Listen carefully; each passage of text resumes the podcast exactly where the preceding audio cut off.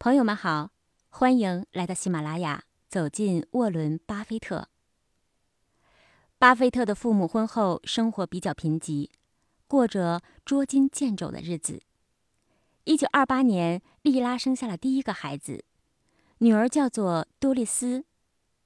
一九三零年八月一个夏日，沃伦·巴菲特出生了。沃伦·巴菲特早产五个星期，出生时身体非常弱。只有六磅。幼年的沃伦·巴菲特是一个乖巧听话的孩子，他不会去陌生的地方闲逛，也不会招惹是非，甚至可以说性格非常的温和。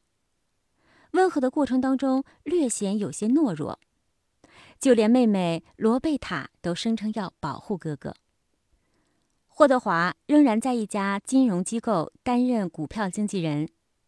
但是父亲欧内斯特对霍德华的工作十分不满意，他认为一个人把钱投资到股票上是非常愚蠢的事儿，和赌博是没有什么区别的。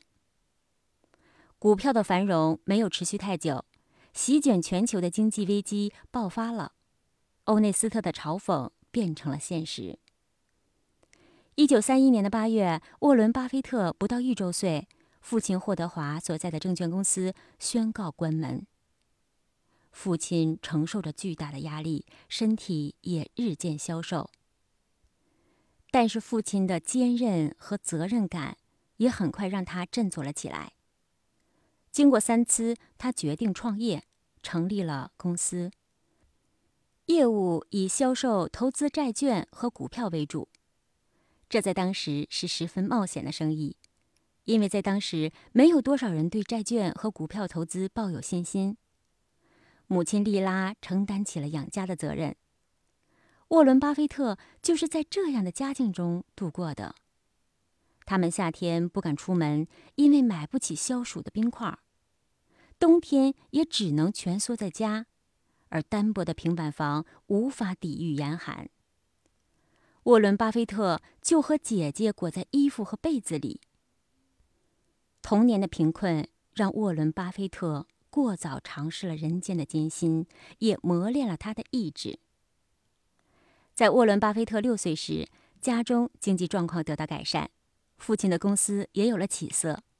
他们一家出去度假，在出发前，沃伦·巴菲特用二十五美分买了六听可乐带在身上。到了目的地，他四处寻找客人。